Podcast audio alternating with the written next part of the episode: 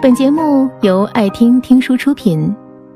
如果你想第一时间收听我们的最新节目，请关注微信公众号爱听听书，回复六六六免费领取小宠物。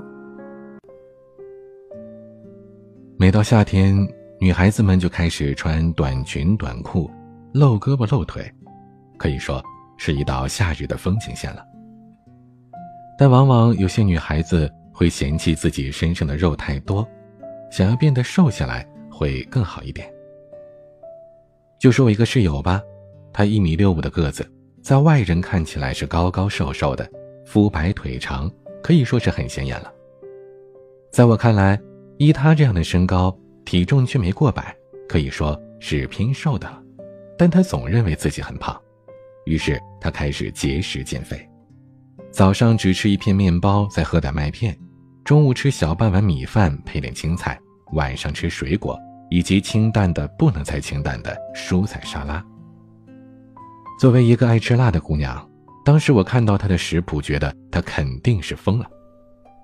室友一连坚持了一个月，某天晚上吃蔬菜沙拉的时候吐了，我被她吓了一大跳，扶她休息的时候，感觉她整个人的身体都是凉的。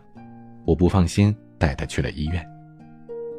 检查之后发现她的血常规、血糖结果都是正常的，但尿酮体呈强阳性。医生说这是患上了饥饿酮症，建议她恢复正常的饮食，别再为了瘦而过度节食了。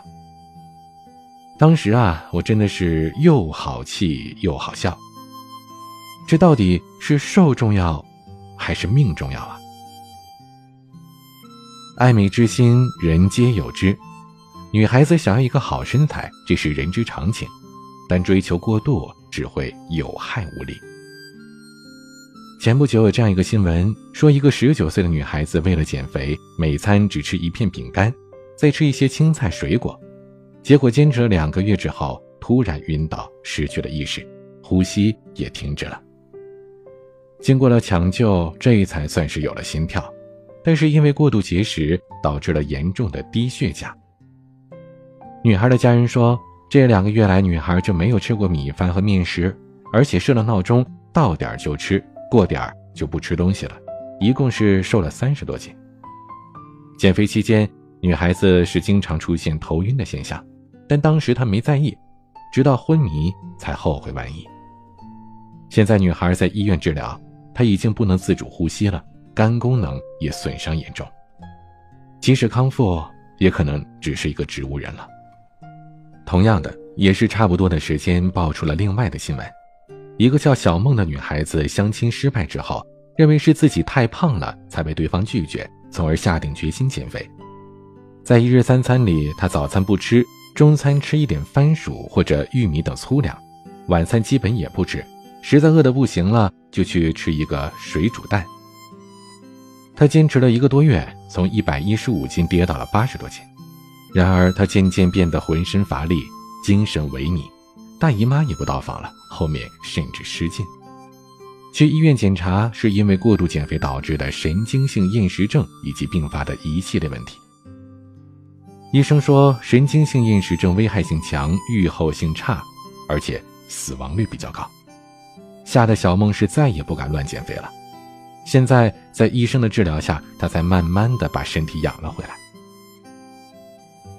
上面说的减肥女孩子并不是个例，很多女孩子都是盲目节食，导致身体垮了，甚至有些女孩子为了快速达到瘦身的效果，花高价吃各种减肥药，喝减肥茶。但市面上很多的减肥药都含有有毒成分，不仅不能减肥，还会危害健康。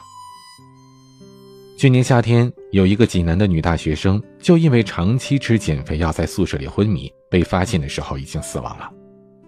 同样也是因为滥用减肥药，一个叫圆圆的女孩罹患了淋巴癌，最终死亡。那些所谓既可以吃大餐又不用担心长胖还没有副作用的减肥药，根本就是一点点吞噬生命的毒药。而且很多减肥药都来自于黑作坊，表面上吃完减肥药确实可以抑制食欲甚至排油，但长期服用之后就会呕吐、腹泻、肝脏受损、失禁、猝死等一系列的危害。除了上面说的节食吃减肥药，有的人还会选择在肚里养蛔虫，说吃进去的东西都能让蛔虫消化，但是蛔虫并不会乖乖地待在胃里。蛔虫有穿孔打洞的习性，也有不少蛔虫穿透了心脏瓣膜、肝脏或者其他脏器而造成死亡的案例。